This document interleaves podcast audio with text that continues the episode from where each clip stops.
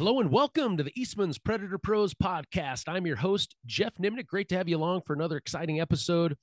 Should be a good one. Got my good buddy Rick Paillet on. As you know, it's always entertaining when he's he's on the mic talking, but uh, we're going to be discussing calling raccoons during the daytime, uh, something that Rick kind of showed me the way, you know, many years back when I first got a chance to go hunt with him down in Kansas. But uh, I'll tell you what, if you've never done it, maybe you've done it, maybe you haven't done it, maybe you're thinking about doing it. Um, I'll tell you what, pound for pound, when it comes to calling predators, calling raccoons is is probably the most fun, hands down. Um, so we're going to get into talking about call sequences, what we're looking for, how we set up for calling raccoons, um, everything that you need to know. So the next time maybe you have an afternoon or a morning on your hands and and uh, don't feel like calling coyotes or want to try something different, uh, you can go out and call some raccoons. So uh, should be entertaining. But uh, before we get going, just want to let you guys know I really appreciate you following along on the podcast. You know, you guys have basically made this the number one predator hunting podcast out there by by following and listening. So I got to thank you guys for that.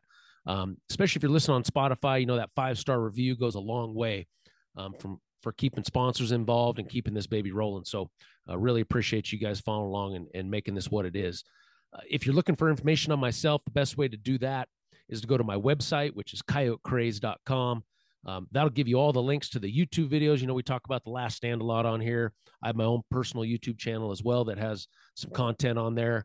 Um, that'll give you links to my social media accounts, particularly Instagram. If you want to follow along throughout the season, you know, I post lots of stories, uh, pictures and content there. Um, if you're looking for information on, on the coyote schools and things like that, that I put on, you can get that all there at my website. So uh, check it out at coyote craze dot com. Now, before we get into the episode, I need to thank this episode's sponsors, which are Hornady and Lucky Duck. Now, we're specifically talking about calling raccoons. So, you know, we shoot a lot of raccoons with these shotguns. And I'll tell you what, that Hornady load we use, that three-inch B B load, I'm telling you what, it's it's devastating on raccoons. You know, we'll blow them off the tree at forty, fifty yards. But when they come rolling up, uh, it, it's pretty fun uh, shooting them with a shotgun. And, and I'll tell you what, you know, that the great thing about whether you're shooting coyotes with that shotgun load, raccoons, Um, whatever kind of varmints you're shooting, I'll tell you what, the, the great thing I like about it is it's it's fairly inexpe- and it's inexpensive for, uh, you know, a shotgun load. You're not dropping three or four dollars a round. Um, I think you can get a box of ten for somewhere in maybe that, you know, fifteen dollars range, um, but it's going to be effective. It's going to be, you know, the size of shot that you want. You're putting lots of pellets on target. It's just just an effective round. So if you're looking for a new new shotgun round to, to shoot coyotes with or raccoons or whatever, you know, check out that Hornady three-inch B B round. You won't be disappointed. Now, as far as the call goes, Lucky Duck, you know, gotta gotta thank them for everything they do. You know, supporting everything I do. Um, you know, it's the e-call that I use. Um, you know, the great thing about you know raccoon hunting is you don't need the most high-end, most expensive call out there to go do this. Um, you know, in my opinion, probably the Riot call that Lucky Duck produces would be probably the ultimate raccoon call. You know, you can get this call for, I think, somewhere in the, the two hundred fifty dollars range. It's going to have all those raccoon sounds that Rick and I are going to talk about. It's going to have the built-in decoy. It's going to have the upgraded remote, and it's going to be plenty loud enough um, for you to do that. So, you know, maybe you're looking for a Christmas present for a family member. Maybe you're just looking for something, you know, inexpensive that uh, maybe all you want to do is go call raccoons. Uh, you're not really worried about the coyote side of things. You know, this would be a great start. So, Um, if you go to lucky duck dot com, you can check out all, all the options there, and especially, uh, you know, all the features of that Riot e-call. Once again, the Verminator on the podcast. What's going on, Rick? I'm not too much today. Getting ready to, for a little Thanksgiving tomorrow. I'm going to take the family out calling a few spots in the morning. We usually end up showing up late for Thanksgiving, but that's all right. One more stand, guys. One more stand, right? Yeah, that's right. A quick one, real fast. Yeah, real quick one. Then it turns into the longest one of the day. With coyotes sitting there on the tree line, not wanting to come out, you know, throwing one hundred sounds oh, yeah. at him. Yep. That's right. Well, did you get, uh, did you finally get warmed up from last week? Yeah, I did. Actually, for about three days, my fingertips were kind of tingling. I, I must have got some serious cold out there, that's for sure. You know, it was cold. We were out, uh, you know, Rick and I were out in Wyoming hunting with Colton Gillum, filming some upcoming episodes of The Last Stand. And I don't know, for mid-November, man, it was it was a little colder than what I was wanting. Oh, yeah, it don't even get that cold here in Kansas, where I'm from. I mean, what was that one morning? What was it got down to? Like, it was like eleven below, twelve below on that last my, morning. Following you that last morning, my my Suburban said fourteen below there for a while. Yeah. But yeah, right. I think it was like eleven below while we were hunting. Yeah, that's pretty wild for November. I, you know, that's something we don't even might see one more time, and not maybe in January or February, you know, not November. It was, I, the next, after I got home that next morning, I ran in town, stopped, got a few things and stopped off at the shortstop. I was in one of my green Verminator t-shirts and a lady looked at me. It was like in the mid twenties. And I said, I just came from Wyoming where it was fourteen below. I feel like I'm in a heat wave. Uh, it's funny how you do get used to the cold though. Yeah. Well, it's a different cold. You know, I, you know, the, the first time I ever came out hunting with you in Kansas, I remember looking at the, at the forecast and I'm like, oh, it's like thirty, going to be thirty degrees. You know, heck, that's no problem, you know? And I brought my normal stuff for thirty degrees out here. And I just didn't realize about the humidity, you know? Right. Know that makes a big my difference. Ass off as bad as that. Mm-hmm. Yeah. That was, I remember that trip. It was, I call it raw. Yeah. Well, then the wind too, you know, luckily, you know, the first day out in Wyoming, it was, what was it? Probably, I don't know what, what Daniel got up to maybe high twenties, maybe that yeah. day, but the wind yep. was blowing maybe fifteen, twenty. And it obviously that, you know, single, probably single digit wind chills. Um, yep, I think I was colder that day than I was the the the final one when it was really cold temperature yeah, wise. Yeah, that wind, man. There's nothing to do. You know, I get a lot of questions about, hey, what kind of gear and what kind of clothing you wear. I don't know, man. Coyote hunting is is probably the hardest thing to dress for, in my opinion. You know, you're walking, yep. you're back in the warm truck, you're walking more, you're sitting on stand, you're walking again, you're back in the warm truck. It's just almost impossible to to be, you know, perfectly comfortable. Yeah, my feet is, if I could figure that out, then I'd be on to something. The first, I brought two pairs of boots. The first day I wore uninsulated, and the next day I wore insulated, and it, my feet got just as cold or colder with the insulated, because I think my feet sweat when we're hiking and then get in the truck and warm, you know what I mean? I, yeah. I don't know. I just can't come up with a solution for that part of it. No, I've tried everything too. You know, the, I think the, the thing that really gets us is, you know, you're sitting, at least out here where we're hunting, you're jumping in the truck right off the bat, driving an hour, hour and a half to where you're going. Yeah. You know, and then you're, I think your feet sweat then, and then you're, you're screwed right from the get go. I think you're right. Yeah. I always thought about it. Just wear, my, wear like my slippers, you know, out there, you know, while I'm driving, and then put my hunting boots on when I get out there. But then ultimately too, you're, like you said, you're hiking in a little bit and sweating, and then got a little snow we were walking in, before you know it, by the end of the day, jumping in and out with a little snow on your boot, your boot gets wet, you know, and that, it's just, yep, it's just part of it. It is, it is. You got to be tough. That's right. Well, let's get into the the main focus of this podcast, which is killing raccoons. Yeah. You know, it's something, you know, I've done it with you a handful of times now when I've been out hunting in Kansas. You know, it's just crazy fun. I mean, if there was ever a thing to do that is just fun, to me, it's probably calling raccoons. Yeah, I, I agree with you. It's just the way they come charge. You know, you're looking for them. One, not all of them do, you know, some of them just peek, you know, how they, they do out of the trees and the holes, and or come out and run off. But the, the ones that want to kill that electronic collar are the ones that just make you giggle. Yeah. You know, so, you know, you've, you've probably been killing raccoons for ever since you were old enough to be out hunting. But when, when did you really kind of get into the calling thing where, you know, especially the day calling? Cause I think a lot of people have maybe tried it at night. I know that's how I kind of started doing it, but to, to, to people that have never seen this done or have heard of it, when you tell them you're calling raccoons during the day, they kind of look at you like, are you crazy? Are you nuts? You know, raccoons don't come out in the day. But when did right. you first, when did you first kind of get involved or first figure this out where you're like, damn, this is pretty crazy?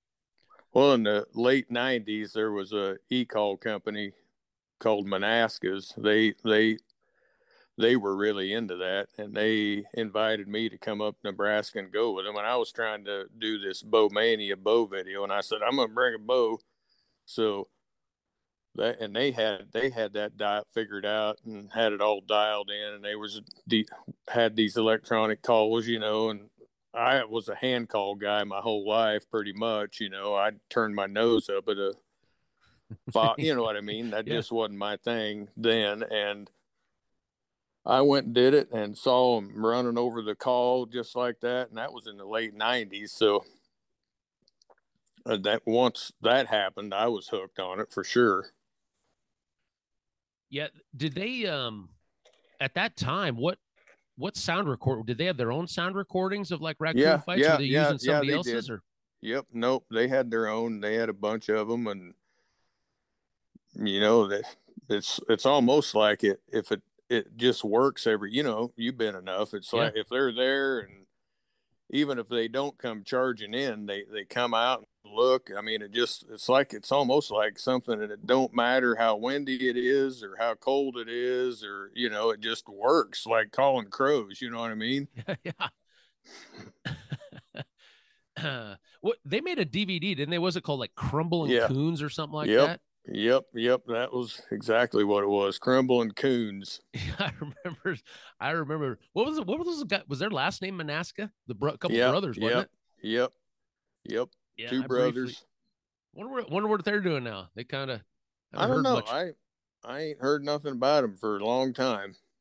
Huh. That's, that's wild, you know? So, yeah, I mean, a lot of people think, though, you know, we obviously didn't invent calling raccoons. People have been doing it probably even before those guys. Those guys probably learned from somebody else, probably saw somebody else do it and was like, wow, or maybe they, probably. I don't know, were they the first? I don't, I don't really know. Pro- I, I, no, I, I would guess, you know, like Burnham Brothers and Johnny Stewart, them original guys, they probably had coon stuff, you know. I, I don't know for sure. Yeah. Never... Never really give it much thought, I guess, but everybody, you know, over the years is are figuring it out, you know. Yeah. I don't yeah. know why more people don't do it, especially with kids. You know, you would take kid calling coyotes, or, you know, and sometimes that that's hard to do, and it it's, takes. Yeah, just you like you, I saw your past weekend. You, you had Brett's boy out, so did he get one then? Yeah, he ended up finally shooting one. He sh- he's actually killed a couple coyotes over the last couple oh, of years. But yeah, so but you know, we he sat on stand all day before he got a real good shot. You know, which is right. You know, that's, so that takes... what's it? What's a coons? You know, you could you could you especially not maybe not where you're at, because you don't have the numbers like I got. But there's nobody traps them around here no more. They ain't worth a dime, and they're just. They're just so sick, you know, it's so, so easy to call them in. Now I'm saying that probably when we, you come out in January, I'll probably can't call none in for some reason. We'll see. I don't think that's going to be the problem, but. So that trip, when you went up with the Manaska guys, did you end up getting a few with the bow that you end up putting oh, on your yeah. Bowmania it, video? Oh yeah. It, they put a bunch of it on their Crumbling Coons, and then they let me also, and they sent me home with a call. So I, the next day I was out rambling around with Dad, and I don't remember who all went, and they were just dumbfounded as well. You you have you told me a story. Maybe we were bouncing around coyote hunting one time. You told me a story about you pinning a, a raccoon to the tree with yeah, an arrow. That on that on that trip, I shot one right right in the face with an arrow while it was charging up to their call, and then we went and had some.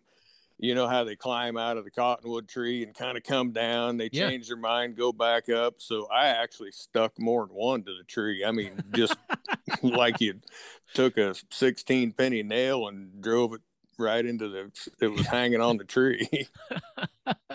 They didn't use that in their footage. That was a little, that might even be too nasty even nowadays. I don't know.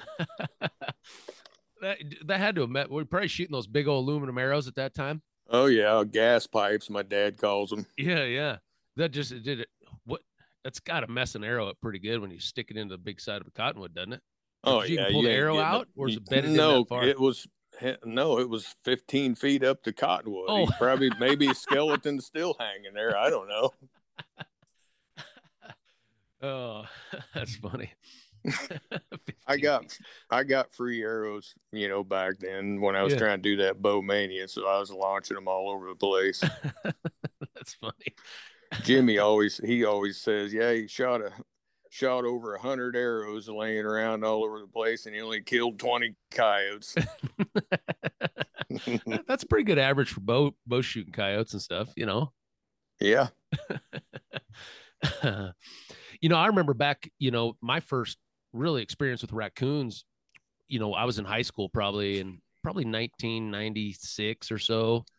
And, you know, we didn't really, I had a, a I had an e-call at the time. It was a, damn, I think it was a Western Rivers, but you know, was it Johnny Stewart had all those cassette tapes out, you know, at the time. Yeah. Yep. And, and I had one that was raccoons, but you know, we only thought you could do it at night, you know? And I remember I had lined up a couple little farmyards and stuff down by the river. And in one week, a buddy and I went out and basically just shining, you know, we'd shine a tree and there'd be five of them up in the tree and we'd just start shooting them in, in the head, you know, with twenty-twos or whatever. And mm-hmm. I, I remember we killed thirty, thirty-two or thirty-three raccoons in one week. I think we went out a couple different nights or something. And then we had a coyote. And I remember the fur buyer at that time would only come through town once a week. And I remember showing up there to the, you know, he's there for a half hour. So all these other old timer guys are there, you know, and I'm this little high school punk and I got like thirty some raccoons and this coyote piled up in the back of my little, little pickup and I load them off. And I remember him writing me out a check for like three hundred thirty dollars. You know, that was back when raccoons were, you know, six, eight, oh, ten yeah. bucks a raccoon, you know, and yeah. And I thought, holy crap. But, you know, at the time we had called, I remember sitting there at night calling and these damn things come running in. Um, and back when they're worth money, you know, the fur buyer was like, you do not shoot them with a shotgun. You know, I will not buy, you know, because they only allow them. I think if you're selling a raccoon, they sell them skin side out. So every every pellet hole or every bullet hole in them shows. So you're only allowed like two twenty-two caliber size holes before it starts docking you. Well, when you blast them with shotgun, you know, obviously there's right. two holes. So we were trying to hit these damn things with a scope twenty-two, you know, running up to the call at night with the freaking light on them. You know, that's pretty much, you got to hit them, per, like you said, perfectly in the head, you know, to right, yeah. drop them. So that's when we were like, ah, hell with this. Let's just easier to shine them up in the tree and dump them out of there, you know. But but it, I don't think it really, you know, I I don't think the first time I ever did it in the daytime was when I came out hunting with you, honestly. Um, I'd seen it done, but uh, really experiencing it was with you out in Kansas. Mm-hmm. Did you ever sell them? Or were, were your raccoons ever worth money back? Like in that ninety, or did you ever not even care? Would just I I didn't care in the nineties. That I don't I don't remember if they were worth much then or not. Before, I remember in high school they were worth a lot of, you know, like eighties. They were worth pretty good money, but I no I just I guess I just liked killing them, I guess, and we're usually using a shotgun, so yeah yeah I don't know. Yeah, that's wild. So. Get, let's get into the setup a little bit, you know, and we'll kind of give kind of the nuts and bolts of this whole thing. So if somebody was listening, that's like, man, I, I really want to give this a shot. I mean, obviously there's lots of Midwestern listeners, Eastern United States guys listen to this, you know, Western guys might be a little tougher. I mean, but there's still river bottoms and creek bottoms and ag and stuff like that, where you're going to find raccoons, maybe just not the, the numbers that the, the Midwest and East have. But, you know, when you, when you started doing this, how long did it take you to kind of figure out exactly, you know, where you'd find all these raccoons, or or was that something that was pretty easy? Like, especially the first time you went and did it, you kind of had figured it out. Well, yeah. Well, when I went with Manaskas, you know, and they were hitting these big cottonwoods with the holes in them and brush piles, you know, an old farmstead. Yeah. I, I mean, as soon as I got home that next day with their call, took Dad and somebody out, and it was just automatic, you know. So pretty you're, much. Yeah. You're, I mean, so you're, you're isolating spots. And when you're doing that, I mean, it's either, you know, when we talk about, br- I mean, somebody might not understand what a brush pile is. Essentially, that's just where a, a farmer or rancher cleared out some, a river bottom or something, and they're piled up a whole bunch of dead trees in a big, big pile. Like they're maybe going to eventually burn it, but they haven't right. yet, kind of a deal. Yep. You them know, are, them are, them are usually loaded up with the raccoons. Yeah, that's fun because you hear them, you know, when you're calling a brush mm. pile, you usually hear them kind of they're like busting branches trying to come up out of there. You know, it's like they don't come running. It's like they don't come running out of the bottom of it. You'd think they would. It's like they always come right out of the damn middle of the damn thing. You know, it just made me think of that time when we had Russ's hired hand with us at that brush pile. And I said, hold on, I'm going to turn. Remember, and they come crawling out of that thing. Yeah. The ones right beside us when we were sitting on yeah. that log. Yeah. yeah.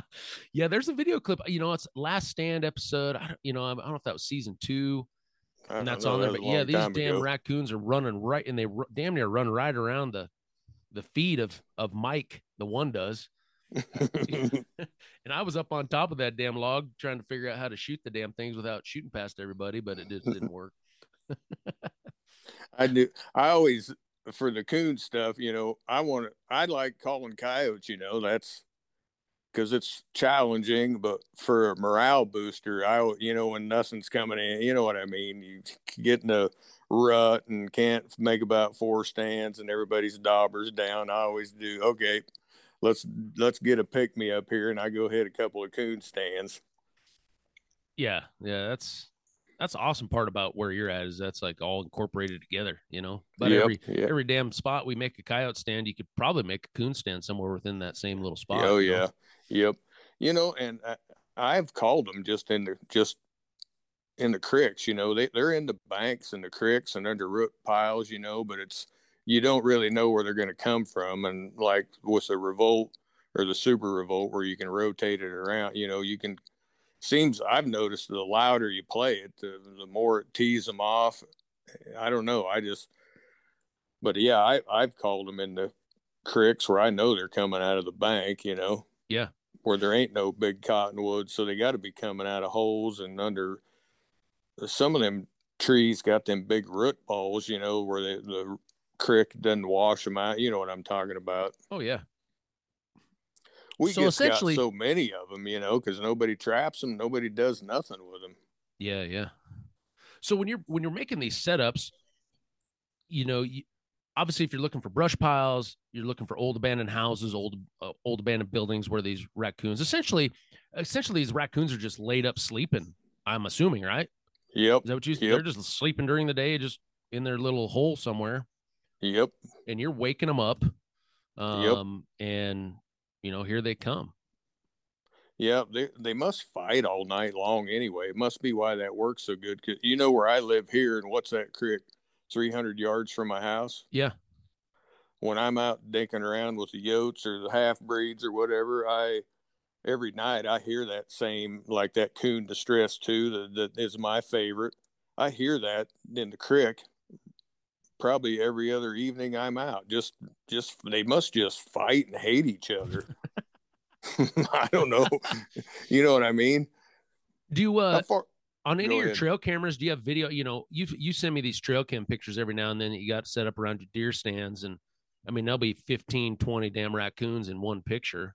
Yep. But do you, do you ever have video where, like, I would assume they would get to fighting each other when you got that many of them fighting over a little bait pile or whatever? Yeah, uh, no, I do, but I, I get pictures. I don't never run the video on oh, my cameras, gotcha. But I see them jumping on each other. And another thing, to not to change, go to the coyote side of this talk, but I see pictures of coyotes like hauling ass through the middle of, the, of all them coon. You know what? I, I think oh, right. the coyotes, and I think that's why, you know, coyotes like to pick on stuff too a lot. So I think that's why them coyote coon fights, you know, work pretty good too, as far as calling coyotes in, because they're, the coyotes are jacking around, chasing them around. I don't know how often they would get a raccoon and kill it and eat it, but I, I know for a fact they're, they're running them, chasing them around on them deer trail camera pictures. I can tell they are. Yeah. That they're, makes sense. They're head down, lined out like it, like they come to the call, you know, and I, I see all of the next picture, the coons are scattering like rats. That would be a good fight. I, I, you know, I bet you a coyote could eventually, but I, I, I almost think a coyote's smart enough to not even mess. You know what I'm saying? Like he knows, like this is going to be a battle. Like I could probably well, get myself tore up a little bit, even though I could probably faster, win it. You know, he's way faster than the raccoon. So you know, you know what I mean. They're they're probably. I would say a couple of coyotes could kill one, especially the younger ones. You know, I, I would assume. I'm sure they do. Yeah. But some big old boar, now he's going to flip over on his back. And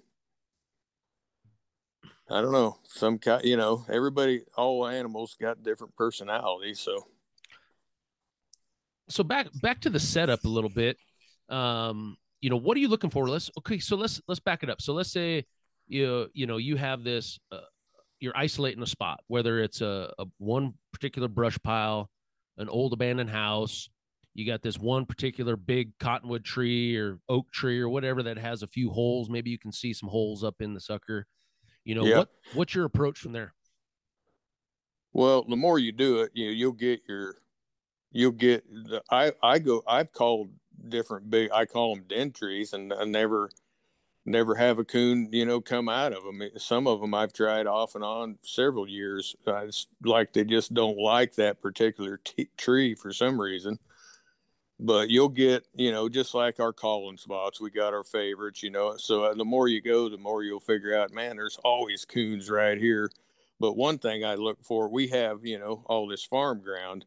And if there is corn along a creek, I guarantee you that's where the coons will be, more of them congregating. You know what I mean? Because yep. that's what they love. They eat that corn off the ground, and versus a, a creek that's got green weed on both sides of it. Well, there'll, there'll be some coons in there, but they won't be loaded up like the creek that has the corn planted next to it. You follow what I'm saying? Oh yeah. Yeah. It makes total sense. So, you know, food source for a raccoon is for sure corn, and that means more coons. So I'll work that creek more than I will one, you know, that's just out in the middle of a pasture. So when you're getting there, I mean, you're not worried, like coyote stands, you know, we're, we're usually pretty cautious, you know, of trying to keep the noise down. Yeah, oh, for sure. Get yeah. in there, you know, not, you know, you and I don't ever really use side by sides or nothing like that because we think they're too noisy for coyotes, right. you know, we're using just our pickups. But when it comes to calling raccoons, are you, seems like when I've hunted with you, we're never, we're never that concerned. It's like we, we can almost pull the truck just right up in there and get it kind of hid a little bit. Yeah. So you're walking yep. like less than fifty yards to get into where yeah. you're going to, you know, where you're going to make a stand. Yeah. Yep. Yep. No, I, it's doesn't seem to be that critical. They, they'll smell you just like a coyote. You got to get that part of it right for sure. But, and if they can see the truck when they climb out of the tree, you know, that sometimes is a deal breaker as well. They'll stay up there and you can shoot them still, but like, a, you know, we're looking for them ones to crash into the call. So, yeah, yeah. But yeah, no, I've, I, in the past years ago when Shine was in high school, we'd buzz around on a golf cart, and now we got this, you know, quad cab. I, like I told you, we might run the river and use it a little bit. And then no, yeah, I just stab it, just stuff it right in the trees and walk less than fifty yards. It, it helps you cover a lot more ground for sure. Now, distance wise, it seems like we're trying to get within maybe less than fifty yards of, of where we think they're at. You know, you're, you're setting up within, you know, fifty yards of the brush pile or fifty yards of the old yep. house or fifty yards of the cottonwood, or even a little closer even. Right. That's what I like to do. Cause it just seems to me like they don't, although we have, I've been with you a couple times and we've just, we've just called like uh, almost making blanket stands down on that river bottom where you don't, there's all kinds of cottonwoods and stuff all over the place. So you don't really know exactly where they're going to be. So you're just kind of almost making like coyote stands almost. Yeah. Picking your way through there. And all of a sudden you'll look out and you'll see one running from a hundred yards coming, coming through the bottom, you know, but it seems like distance is a, is a factor. Like they don't, they're not going to come from a long ways. I don't, I, I've had them, saw them come from a long ways, you know, but most of them, my mind tells me, you know, that they're buried in that hole, or they're being in the middle of a giant hollow cottonwood tree. I just think that sound, that's why I crank it up. You know what I mean? Not only does I, I think that being really loud pisses them off more, I think they don't hear it as well. I mean, that's got to be pretty cozy down in the bottom of a giant old fifty year old cottonwood. Wouldn't you think that'd be like yeah. the best soundproof? You know what I mean? I just think they, they probably don't hear it as well when they're, you know, in one of them cottonwoods, or I, I, I think in a brush pile, they probably hear it pretty well. I don't know. It's got to be pretty well insulated and cozy down in the bottom of one of them trees. Yeah. So I, I think that's why they don't come as far as we, you know, like you said. That's yeah, my, I think, yeah, feeling. I think cranking that call, I think it's, it's almost like I like like you said, I think the louder it is, it almost like pisses them off more. Like I, I that's what I see over the years. Yeah, it's it is, you know, so so once you get set up there, obviously the, the only thing you're really worried about is is making sure your vehicle's kind of hit as best you can. And you know, the good thing about a cottonwood tree, your your the coons are probably going to come from one spot. So if you pull in from one side and the wind's not right, all we have to do is usually walk around the the edge, you know, and walk yep. around to the backside to where the wind is right, you know. Yep. And and set up and, you know, put the call out, you know, twenty, thirty, forty yards from where you think these, these raccoons are going to be, you know, and then you go to your folder, you know, on the Lucky Duck calls, um, there'll be a raccoon folder and, you know, raccoon distress number two. I think that's the one I use. That's what you use. Yeah. That's, that's, the, seems I'm, to be the, that's the first one the I go play to. And I crank her wide open for about three minutes. And if nothing's happening, then I go to one of them coon fights like that. I don't remember what one it is. It's got that one you guys always laughs. It sounds like that raccoon goes tickling. Woo! Yeah, yeah, yeah, yeah. I don't, I, I don't know what that, what that is, but that was a raccoon that I caught in a live trap, and I think I told you I was just blowing on him, trying to get him to make some kind of a noise, yeah, you know, yeah. like blowing my air. You know what I mean? Just. Yeah. And and he started doing that, recorded it, but I, I don't know what that, probably raccoon specialist would know what that raccoon's saying. I don't know. Well, you know, there's been several, you know, like coyote stands, we're always switching sound. You know, it's not like we're sitting yeah. playing the same, you know, and raccoons, I, it works. I mean, there's there's been several times in the past couple of years where I've been over just doing this stuff by, by myself, or if I'm out here in Nebraska and, um, I'll play that raccoon distress for the first, like you said, two or three minutes and nothing shows up. And I'll play that, that other one, that raccoon fight. It's just a little bit different. And yeah. then one will show up, you know? And um, so I think, you know, playing a couple different sounds is always key. Yeah, nope. I agree. I've, since I've added them other them raccoon fights, I'll, I'll, I'll do about three of them now before I get up and leave. Cause you're right. They'll, one of them's got more of that. Whoa, whoa, whatever that, that huffing or whatever they're doing. And, but I always start out with coon distress too, for some reason. You get, you get, you know, how you, it's hard to change once you, you know what I mean? I don't know why that is. Well, I don't know it. if we everybody's like ways, that. You know, yeah. What's working. Mm-hmm. So realistically, you're only sitting there for what, five, six minutes? Yep. A lot of times. I mean, that seems like yep. that's normally the norm, and we can, you know, pound around and, and, call a bunch of different places in a pretty quick amount of time. Yeah. Yep. Now it seems to me too, like, you know, we're always looking for those ones that, that charge the call, uh, you know, yeah. it seems like those are always the big, I mean, and, and usually when that happens, it seems like that's like within the first thirty seconds normally. I mean, yeah, they're, they're climbing out of there, wherever they're at, coming as fast as they can come. I've yeah. even seen them bail out of cottonwood trees like a squirrel and land in the next limb. And then, you know, I think maybe you saw that one time there on the old man's place. Yeah. That big one that come out and it dropped off and it, and you shot it. And then it had the three littler ones. Yeah. And you started yep. blowing them off the branch with that tin. yeah. Yep. I was thinking that was when you were along on that yeah. trip. Yeah. Cause that one was a big bastard. That was probably one of the biggest raccoons I've ever got with you. That one yeah. you blasted right there at the call. Mm-hmm. But yeah, it, that's it, to me, that's what makes raccoon hunting fun, is that, you know, you're not walking five hundred yards in and out of stands. You're, you're sitting there for like five minutes, six minutes. You're not sitting there for ten or fifteen, you know, and it's usually when it happens, it's like, it's happening right now. And, and it's pretty crazy. Yeah. It's basically everything we ever wanted and nothing we didn't. You know, I wonder about some, you know, I I don't, I've never done a bunch of research on like raccoons as far as like how their little family groups work, but it seems to me like the, you know, normally by the, the fall and winter, the, the coyote pups are on their own already, you know, yeah. running around, but it seems like the, the young raccoons that are now, you know, six, eight months old, they're still like, it's almost like they're still in a family group. Like they're still living with the, in the same hole or same old house or something. Yeah. Is that- I, I'm, I, I think you're probably right there. I really don't know how that works either, but I think that's why they come to that fighting so much. Cause I think when it, when the sun starts coming up in the morning and they're all heading back to wherever they're going to sleep, they must they must slap each other around, and you ain't coming in. You know what I mean? I don't, I don't know. I don't know. I just, I don't know. But yeah, I'd have to agree with you.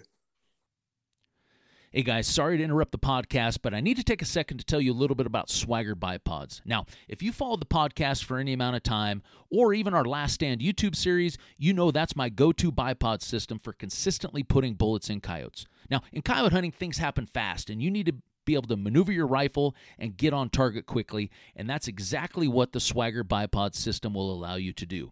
Now, if you're in the market for one, you'll notice they have a one twenty-nine version, a one forty-two version, as well as a Q D forty-two and a Q D seventy-two. All the numbers refer to is how tall the bipod gets. If you want to run what I run, I run the one forty-two. So if you're in the market for a new bipod system, visit swagger bipods dot com.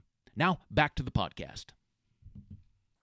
Because what'll happen a lot of times, it seems to me like, so if you're if if you're out there doing this, I think it's A, you put one guy with a shotgun and he's covering the call, and then it's nice to have another guy with the rifle, um, you know, to because not every raccoon's going to come running out of the, you know, down the tree or or out of the house, um, you know, and if you're just out there trying to kill, you know, the most raccoons possible, which is what we try to do, you know, yeah. Um, you know, then you got all your bases covered because the, the hard charging raccoon coming to the call is hard to hit with a scoped rifle. So shotgun's pretty easy shot. Yep. Um, and then those, those little ones that hang up on the branches and are poking their heads out and looking out the, the house window at you, you know, or we, peeking, peeking out the always, chimney, whatever. I've you know. al- yeah. We've always used a twenty-two mag, you know. In fact, when I went with Manaskas, I, I'd never done that before, you know, and other than coon hunting was guys, you know, and with the hounds, you know, and they always used a twenty-two, and I just, the Manaskas, all, they all had twenty-two mags. And I think that's a little safer, you know, shooting in an upward direction than a high power rifle. So that's kind of what we've always just used, a twenty-two mag. Yeah. Yeah. Well, you just don't miss. Don't miss and they yeah, have to worry about it, right? That's right. Yeah. eh, or shoot them, you know, when they're on the up against the tree, you know what I yeah. mean? Not. Well, you know, the ones I've shot with you with my A R, I'm telling you, the coon's thick, man. I mean, that, that oh, fifty, yeah. that fifty-three grain V MAX, it, they eat it. Like, I mean, it kills them dead, yeah. but there, it don't yeah. blow, there ain't no hole, there ain't nothing. I'm like, man. Yeah, well, the twenty-two or a twenty-two mag, you ba- you got to kind of shoot them in the head or the ear, even. Otherwise, they can they can absorb a freaking clip full of twenty-two long rifle. They can. Now, something interesting, you know, one of the first times I hunted with you, we we had a couple of raccoons that just would, probably young ones that weren't real motivated to come fight, but they would peek their head out of the hole. You know, oh, yeah. And we'd have just a headshot at him in the hole, and you'd always say, "Don't, don't shoot him. Let him come out of the hole, yeah. all the way." So you found over, obviously, you you back in the day, you probably just shot him, and then they die, oh, and yeah. they fall back down yeah. in the hole. Yeah, and then quickly figured out there wasn't no coons there for a long time, and you can imagine if it falls down in there, it's going to lay there and rot away and be a, you know, yeah, it, I don't know what you would call it, killing the tree or yeah, yeah. or wrecking it. Yeah. Don't I, yeah, just let them get out of there unless you don't care about coming back to that spot for a long time. You know what I mean? So. Yeah, that makes yeah. sense. It's, it's interesting. You know, I never really thought about that. You know, I've hit them. I remember that one time I was with you and that sucker had his head peeking out of the, the, like the fascia of the, of the roof of that old house. Oh yeah. You know, yeah. and, and yeah. I was just like, hell with it. And I, I drilled him right in the face with that two twenty-three, and he starts like kicking and flopping, and he actually pushed pushed himself right. out. he, he did. He launched himself he launched right out himself of there. Out of the house. You know, just that involuntary reaction when you head shoot him. You know. Yep. That, the funny one, we know we got video of that out. It's on one of those Last Stand videos. I can't remember which one, but that that old roof had that metal sheeting on it. You know, and that mm-hmm. first one popped up and. And he wasn't, you kind of, you right away, you kind of know, you know, is, is he coming yeah. all the way or not? And you, you kind of whisper over and said, nah, just shoot him. And, and I shot him, and it was kind of funny because he, it just crumpled him and he slid right down that metal roof. Yep. uh, yeah. It's, there's no doubt about it that it's definitely fun. you know, and as far as getting footage, like if you want to pull out your cell phone and, and get footage for your social media page or your, what if you got a little YouTube channel or whatever, man, because it's easy filming. Like, you yeah. know, like, uh, yeah, it's, it makes it pretty. Well, a lot, lot of times you hear them, you know, they're coming because you can, and they're pissed off. Some of them right from the get go. Yeah. Yeah. Banking on, uh, you know, yeah, busting branches out of those brush piles. That's normally in the brush pile stuff. You'll hear them busting little branches yeah. coming up out of there. Um, you know, but yeah, that's, that's, that's I got a lot cool. of spots lined up. You know, speaking of spots lined up, you know, you know, use Onyx quite a bit. I mean, probably yep. not so much because you know all your spots um, so well, but that's one thing I thought, you know, would a great tool for Onyx is, you know, you can drop pins. Yeah. And, and like right. you and I talked about, I think on one of the last stand thing, you know, we were walking in and out of coyote stands one time, I remember with you, and we came across something that you had, maybe I think it was a tree or something you'd never thought of before or something. Yep. Yep. Like, wow, yep. yeah. You know, so yeah, if you're out in the woods, deer hunting or whatever, man, you just start, you just start dropping pins, you know, oh yeah, there's a, I can, that's a cottonwood or an oak tree or whatever has some holes in it, or, oh, there's a brush pile, or there's a, a big wash bank along the, the creek that has a bunch of holes and old gnarly roots and stuff. Yep. Definitely worked good for that. Start dropping all these pins. And the next time you get, like you said, a middle part of the day or morning and you want to take somebody out, man, you got all your, all your coon stands lined up, ready to roll. Mm-hmm. Perfect. What's your, uh, what's your time, you know, like when we're doing coyote stands, you know, if you go in and kill a coyote or call in a coyote, screw it up, whatever, you know, obviously we try to wait as long as possible to go back yeah. there, you know, month, yep. month and a half. Is that similar with, with, with the raccoon stuff, or do you feel that they fill back in and, uh, uh you know, into a spot sooner well, than coyotes you know, would, or what do you think there? Like, like, you know, my, what I always say is my favorite place is on the old man's there right off the gravel. You know what I mean? Yep. So it's like I'm saving everything until you guys get out here. So we'll go if we kill some in there, you know, which I'm sure we will, at least one. I'll usually wait a couple weeks, and it's still still call some in, still see some, but we might have killed that big nasty one, you know, and it'll be two or three of them squirrels that just run around on the limbs, which is still fine if you're trying to kill, you know what I mean? Yeah. So I don't think it's as bad as what happens when you spoil coyotes. That's what I call it, spoiling them. Yep. So, no, I don't think it's as bad, but you might have killed the, the ones that really want to fight. And I'm I'm not an expert on it, but I, I don't know for sure when they breed. I would think it would be late. You know, our fur bear season ends middle, about the middle of February, and they're a fur bear, so that's in Kansas the only time we can shoot them, which I wish they'd change that. There's so many of them. But I kind of think, you know, when they get started breeding, like in February, even them younger ones are more, you know, aggressive and meaner, or the, you know what I'm saying? Yeah. It seems like right before fur bear season ends, it's like, everywhere you go, they're coming in like crazy hard. Well, I think you just got to look at densities too. I mean, you take, take a look back at those trail cam pictures you have, you know, mm-hmm. twenty raccoons. I mean, obviously those raccoons aren't coming from miles to that corn pile, you know, they're probably all living within that little quarter section, you know, or whatever. Yep. yep. So yeah, yes, they are. And, and we're not ever calling, when you make a, a coyote or a coon stand, you're not ever calling in twenty of them at once. So, no. you know, we're, like you said, the big, the big dominant ones have probably the best spots, you know, and all the, say. all the rest of these are just kind of in the outskirts. And it's, yeah, I mean, the densities are high enough that I think stuff would fill in that much quicker. Yep. You're right. You know, the, the one time, you know, there's, I'm trying to think back what season that was. If it was the, maybe it was the very first episode of season three of The Last Stand. We, we do a, a specific raccoon episode.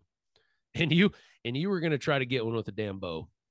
And, uh, yeah, you know, I'm sure if you're listening to this, you may have seen the episode. If you haven't, go search it. It's, it's, it's, it's a riot watching it. Um, but you know, you finally, how many, how many raccoons you probably shot with a bow? Bunch. Yeah. Years like that. Bunch. I was more, you know, on my game when I was younger, you know, I just grabbed that old bow and, when you guys came out and hard didn't even hardly, you know, shoot, you yeah, know what I mean? Yeah. did, not taking it, you know, seriously like I usually do. I didn't think it would be as difficult as it was, actually. Well, you did hit as many e-calls as you did raccoons. That's, That's right. Well, you know, when you want to whack one, just like we do the shotgun for the coyotes, you know, you want it to, you want it, you want it to kind of take the arrow at about the same time it hits the call, and that's yeah, yeah, that's the ultimate occasionally, shot. yeah, occasionally, like Patterson does, shoots the freaking call with his shotgun. Yeah, that was entertaining. I, you know, I was just backing you up with the rifle or shotgun or whatever. I don't remember what I had, but yeah, that was pretty entertaining watching you try to hit those suckers. It, what people don't understand, if you've never shot like a moving, t- I mean, what's a raccoon probably running? I don't know, eight, ten mile an hour, maybe. I don't know. Probably when they yeah. come, but still, you know, like you said, you're trying to look through that little peep sight, you know, and you know, and moving and you know, trying to lead them a little bit, and yeah, it's and, and not shooting a bow. Like you don't really know what your lead should be at ten yards on a raccoon that's bouncing to the call, you know? Right. Yep. it, it took a little while. But that, that damn last one that come running in that day, you know, and into kind of another technique that we've done a lot is, is we'll make a coyote stand. And at the end of the coyote stand, you'd be like, ah, no coyote showed up. So I'm going to throw some raccoon distress on real quick. And there's been multiple times we've killed raccoons doing that with you. When you're doing that, is there something, it, do you not, if you know that you're going to make a raccoon, st- a quick st- stand at the very end of the of the coyote stand, is there a particular sound you won't play during during the yeah, coyote part of that stand? Sorry about that. My phone rang and I couldn't figure out how to shut it off. Tell me that last few seconds again. So when you're making a coyote stand, there's been a lot of times where we'll we'll fire up the coon sound at the very end of the coyote stand, just maybe, and, and we've called in raccoons. Um, if you're planning on doing that, is there a particular sound you won't play during that, during that coyote stand, or does it, do you think it really matters?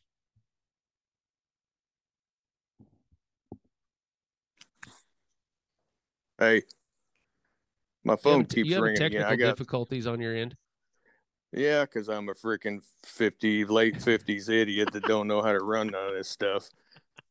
I mean, I ain't answering it, but it, it won't let me hear you when I, you know, I hear it oh, beep and yeah, I got yeah. it on silent, but it like it blocks you out. So everybody get a big chuckle out of that. Rick's freaking low tech ding-a-ling. Hopefully the guy don't call back again. He might call you again now. Well, I got it figured out how to shut it off quick now. Just push the little red button. Hey, there you go. Mm-hmm.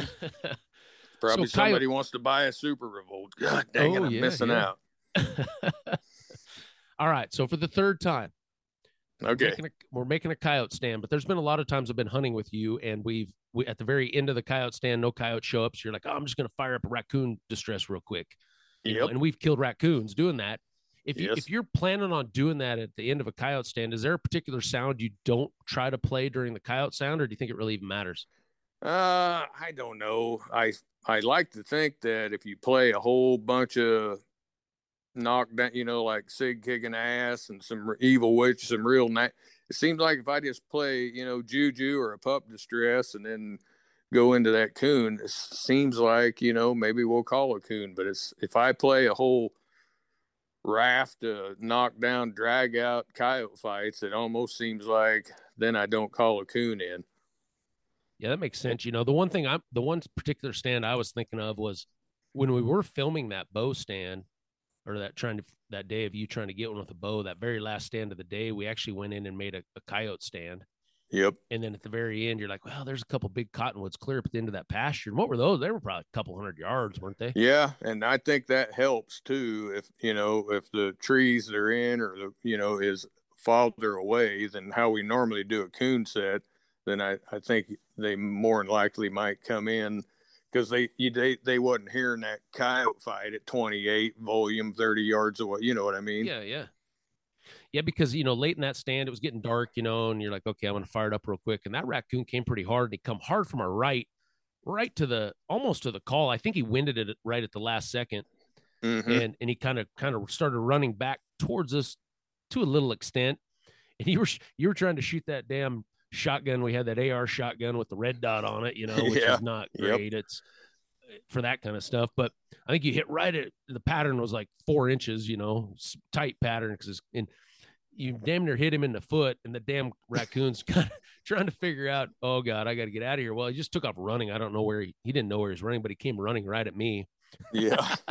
I still picture that like it just happened yesterday. And, and this thing, and I'm, I kind of have my, I'm sitting down on the ground. I kind of got my knees sucked up, you know, and, and I'm like, oh God. And I just, in the last second, I kind of just threw my foot out, kicked that raccoon. And he does about a double backflip in the air. Yeah, hits the ground. But I'm scrambling. I, I finally get him shot. You're over that there was pretty amazing that you kept your composure and got him killed. I'd been crapping my pants because them things are evil. I'd rather get in a pen with a bunch of vicious coyotes fighting than get anywhere around a raccoon. I mean, they grab like they got hands, grab you. you yeah, know? yeah, they got thumbs, don't they? Yeah, kind of like this weird yeah. little thumb. Yeah, they'll grab you around the thigh and chew you up. Well, you and I have been tossing around ideas. You know, we're going to film, we're going to film another raccoon episode or two or three uh, when we're out there in January. So we've been yeah. trying to, because obviously just calling in raccoons and shooting them is, is fun. But, you know, we always try to add in a, a fun extra little element to it, you know, of how close we can get them or what we're going to do. But, right. you know, I, I think what we've narrowed it down to is what we're going to, who's ever, who's ever up on deck, we're going to, we're going to put the, the call right between your feet. Right close. I don't know about, you know, yeah, you don't think about, you don't think we ought to do it right between our feet? Well, I'll put it right in my freaking crotch and set on it. I mean, I just don't want kids to, I don't want anybody to have a shotgun, you know, and go see what we're doing and have some kid blow a foot off with his, you know what I mean? I don't, yeah, that's true. I, I don't want anybody, I want to do something crazy and people get a big laugh about it. But yeah, we'll, we'll decide when it, when we start doing it. But yeah. yeah, I right in front of us. The deal is whoever kills it the closest, you know, yeah, yeah, is the winner. When when the we got to come up with some kind of a bet, whether you know, yeah, steak but... dinner or I ain't giving you a rifle. I ain't giving you a if rifle you, if you win. You know, we got to have some. The winner's got to get some kind of a. Oh yeah, we'll we'll come up with something. Heck yeah, yeah, some punishment. Maybe, maybe punishment for maybe, the loser. You know? Maybe maybe Tim will make us a belt buckle for the champion coon collar or something. Well, you know, all these young all these young guys on YouTube doing all these chat like a big thing. I know you probably don't know about this, but these challenge videos on YouTube, like we're doing some sort of like hot sauce challenge. You know, who can eat the? Yeah, I, you know, I there's all this crap on YouTube. Maybe your grandkids are watching this stuff. You know, they but, probably are, but I definitely ain't. Maybe but I would that'll watch. Boost I the would numbers, wa- right. We'll do the raccoon challenge. We'll call it. Yeah. You know, I, I I would watch a bunch of squirrels trying to let a raccoon crawl in their crotch. uh, no, I'm I'm I'm excited about it. This night hunting and the coon stuff in the day. I'm I'm looking forward to it, and I got some. I was telling you about some ideas. I got this authentic replica stagecoach gun like Doc Holliday, you know, when they're walking down to the OK Corral. I yeah, got yeah. one of them replicas with got hammers on it and everything. So I'm going to use that a little bit. That'll be fun. Then I, I got a little short semi-automatic shotgun. I don't know if you've seen that thing. It's only about three feet long. It's yeah, I, I yeah. can put my silencer on in. I might use it a little bit. And I've ordered a bunch of raccoon stuffed toys, you know what I mean? And I'm going to take the stuffing out and well, you know, we get them ones that that are come out, act like they're going to come, or they check up out there and stand up. You know what I'm talking yeah, about? Yeah. Like they, oh, they, they got to rethink what they're doing, and then they look at the call, and then they, you know, they don't fully commit. So I think if the thing looks like a raccoon, I think we're going to have more of them crash into it. So you're always thinking, Rick. You're always thinking. I like that kind of stuff. I know you do. Different. Well, the last, the last thing I want to talk about is kind of how, you know, why. You know, obviously raccoon calling is fun, but there actually is probably some importance to it from a conservation standpoint. Oh, hands down. Um, you know, and I think, you know, the relationship between, you know, turkey numbers and raccoon numbers are very relative. And pheasant and quail as well out here. They're you know, they're nest raiders big time. You know, I, I came across this uh, this chart the other day uh, and thought it was really interesting. It was a study done down in Missouri, and it was it was based off of the number of raccoon pelts sold um, based off the fur market versus the the poult to hen ratio in the turkey numbers. And, you know, back in like the late seventies, even even in the mid nineties, you know, they were selling, you know, two hundred to three hundred thousand raccoon pelts, and the and the poult to hen ratio was, you know, in the in the two point five to three point five ratio. Well, now as you get into the late two thousand, like two thousand fifteen and on, the raccoon pelts sold are in the twenty to thirty thousand, so, you know, ten percent of what it was.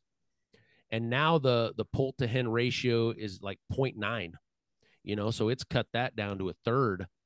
You know, a lot of that has to do with the, the raccoon market just went went to hell, you know. So, yep, you know, the trappers obviously were the guys back in the day that were really hammering the raccoons because, you know, they can run a trap line, they can get a bunch of raccoons, and they were keeping the numbers in check. But when when the prices go down and gas goes up and guys are like, you know, it's just not, there's no way you could possibly afford to, to run a trap line. They don't do yep. it anymore. No, so, if they, if they do, they just do it over Christmas with the grandkids for a couple after, you know what I mean? Yeah, just a yeah, little just bit. Yep. So yeah, the, the conservation point of this is that you got to manage the, the predators to some extent, and raccoons are probably, probably as hard on anything as, as any predator oh. out there. Yeah, that that's a fact. Just like them pictures I send you, they're they're. If I got a dozen cameras out, there's that there's fifteen to twenty coons dinking around every one of them. Not just oh they're sick over there on dad's, but no, hardly, you know, everywhere. Yeah, so if you you know if you have a deer lease, if you have some property, anything like that, I mean, god dang, I I mean I would think that's more important than going out and trying to kill the coyotes off, honestly. Yeah, I, I don't know. I don't. And it, man, I guess not, depends on what you want. Just the, it's not just the raccoons, you know. Possums are they're a nest raider too. And I, I smarted off on social media somewhere a while back here. Somebody had a possum in their garage, and I, I don't know why I did. I don't. Someday when I'm old and retired, I'm going to start saying what I really want to say on social media. But right now I'm not. But I, for some reason, this person posted this, you know, and I said, club it, save a few turkey eggs this spring. And so it. people got on there and said, oh, it ain't hurt nothing. It ain't hurt nothing. They eat a lot of ticks. So I did my own research, just like you did. I got online and they were talking about how possums eat five thousand ticks. Uh, I mean, they were talking about some crazy numbers. They, they said they had them five possums in cages and they ate five thousand ticks a week or something insane. And I'm like, well, okay. So then I kept looking, and then I found another study by some fish and game somewhere where they took like twenty dead possums, opened them up, and it inspected everything that was in their stomach, right? So the one study claimed they eat five thousand ticks. The other study said they never found a tick in a single possum. So I went back to that one that said they were, well, they were pouring ticks into these cages or however they were holding them. You know what I mean? Well, yeah, well, yeah they're going to eat them. They're sitting there in a freaking cage. What do you think they're going to do? Well, so, another thing too, there's no tick, you know, right now in the winter and the early, early spring, you know, there, there, are the ticks even out? There aren't any ticks, are there?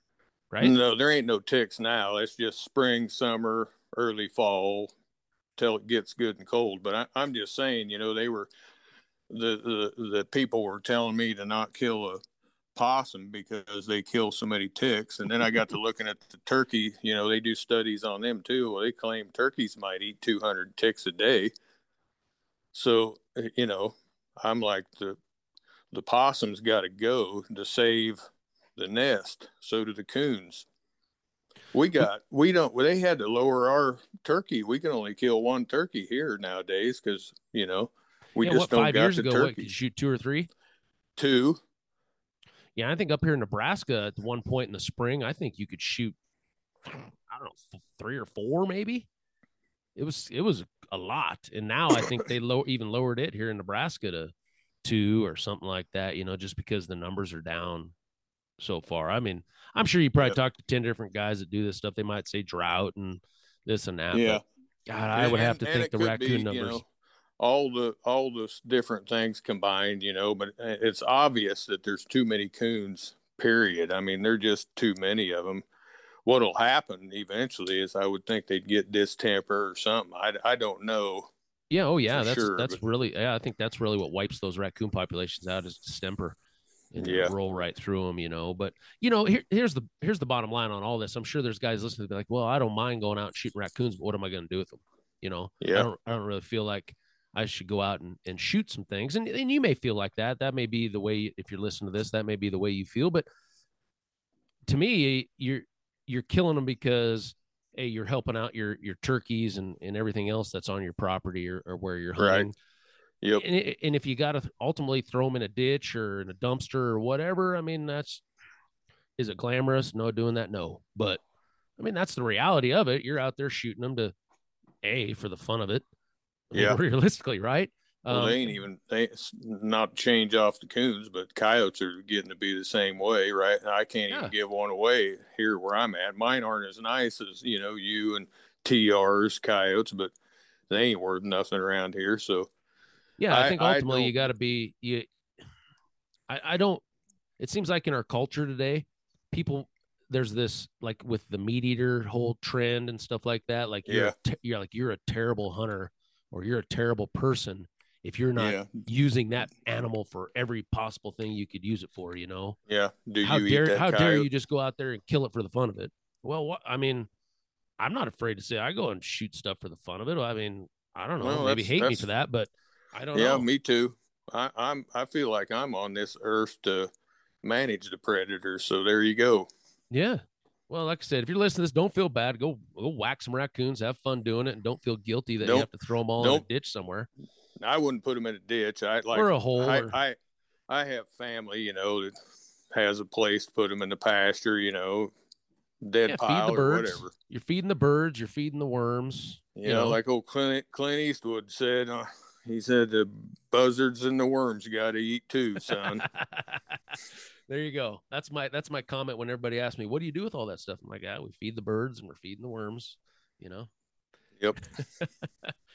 uh, well, that was good info, man. Hopefully everybody gets out there, you know, now, uh, you know, it'll be middle of winter. Everybody should be done with their big game seasons, you know, in between calling coyotes. If you're struggling doing that, you know, make you feel like a champ going out there and calling in some raccoons, you know, blasting those. Take the kids, take your take your buddies, take your family. Because, uh, you know, it can be a hell of a lot of fun. Yep, that's a fact. It's a blast. So before we get off here, man, it's it's it's right around the holiday season. Uh, what do you got going on your website right now as far as Lucky Duck call sales? Guys looking to pick something up for gifts or, uh, you know, yeah, I don't, like that? I got, I got some new hats I just got in and some new skull caps, but Cheyenne ain't got them on the site yet. Maybe here after Thanksgiving, but I got I got every call in stock, and I'm adding three hundred bucks or more worth of free sounds. You get a, if you buy a Super Revolt, you get a pick five sounds. And if you pester me a little bit, I might even make some deals. I don't know. I got to sell some calls, sell, sell, sell. I like it. I like it. Verminator P C dot com, right? That's it, buddy. Come on. Pester me. I'll there make a wheel and deal. There you go. You can help Rick out. I mean, it's it's okay if you want to go buy them from the big box store, but I'll tell you what, you know, cool thing about when, when you buy them from Rick, you know, a Lucky Duck call, he's going to open that box up. He's going to go through it. He's going to check it out for you. I mean, ultimately it's electronics and it's coming, you know, they're coming in pallets, you know, to the, to the warehouse. So, you know, occasionally there'll be just a bad lemon in a group, you know, so he'll check it out and make sure everything's good to go for you before he boxes it up, and ships it to you. Yep. Some T L C from the Verminator. That's right. That's right. Well, buddy, thanks for, thanks for coming on the podcast with me again. always, always fun talking with you. Um, but, uh, before we get going, like I said, if you want to, want to check out Rick's website, purchase a call or, you know, any other Lucky Duck accessory for an e-call, you can go to Verminator P C dot com and, uh, and help him out, support him. But, uh, Other than that, I need to thank Eastman's for putting this all together. I know they got some holiday deals going now with their Tag Hub stuff, so you can go to eastmans dot com to to figure that out. And then once again, if you're looking to find um, information on myself or, or what I'm doing, the best way to do that is just go to my website, which is coyote craze dot com. That'll give you links to all the YouTube Last Stand episodes that we talked about. Um, I got some stuff on my personal YouTube page now, which is just Geoff Nimnick Coyote Vids. Um, and that'll give you links also to my social media, Instagram, if you want to follow along. Usually when we're out, Rick and I are out hunting, filming these shows, I'll, I'll run some stories and put some fun content on there like that. But, uh, but yeah, check that out if you got anything. But also need to thank the sponsors that make this possible. Uh, Lucky Duck Predator Calls, Swagger Bipods, Hornady, Onyx Hunt, Cryptek, Sig Sauer Optics, and Black Rifle Coffee Company. Thanks again to all those guys. And, and thanks to you guys for listening and making this the number one podcast out there, predator hunting podcast, that is. Um, really appreciate that. Well, everybody have a great holiday season, and we'll catch you next time right here on the Eastman's Predator Pros podcast.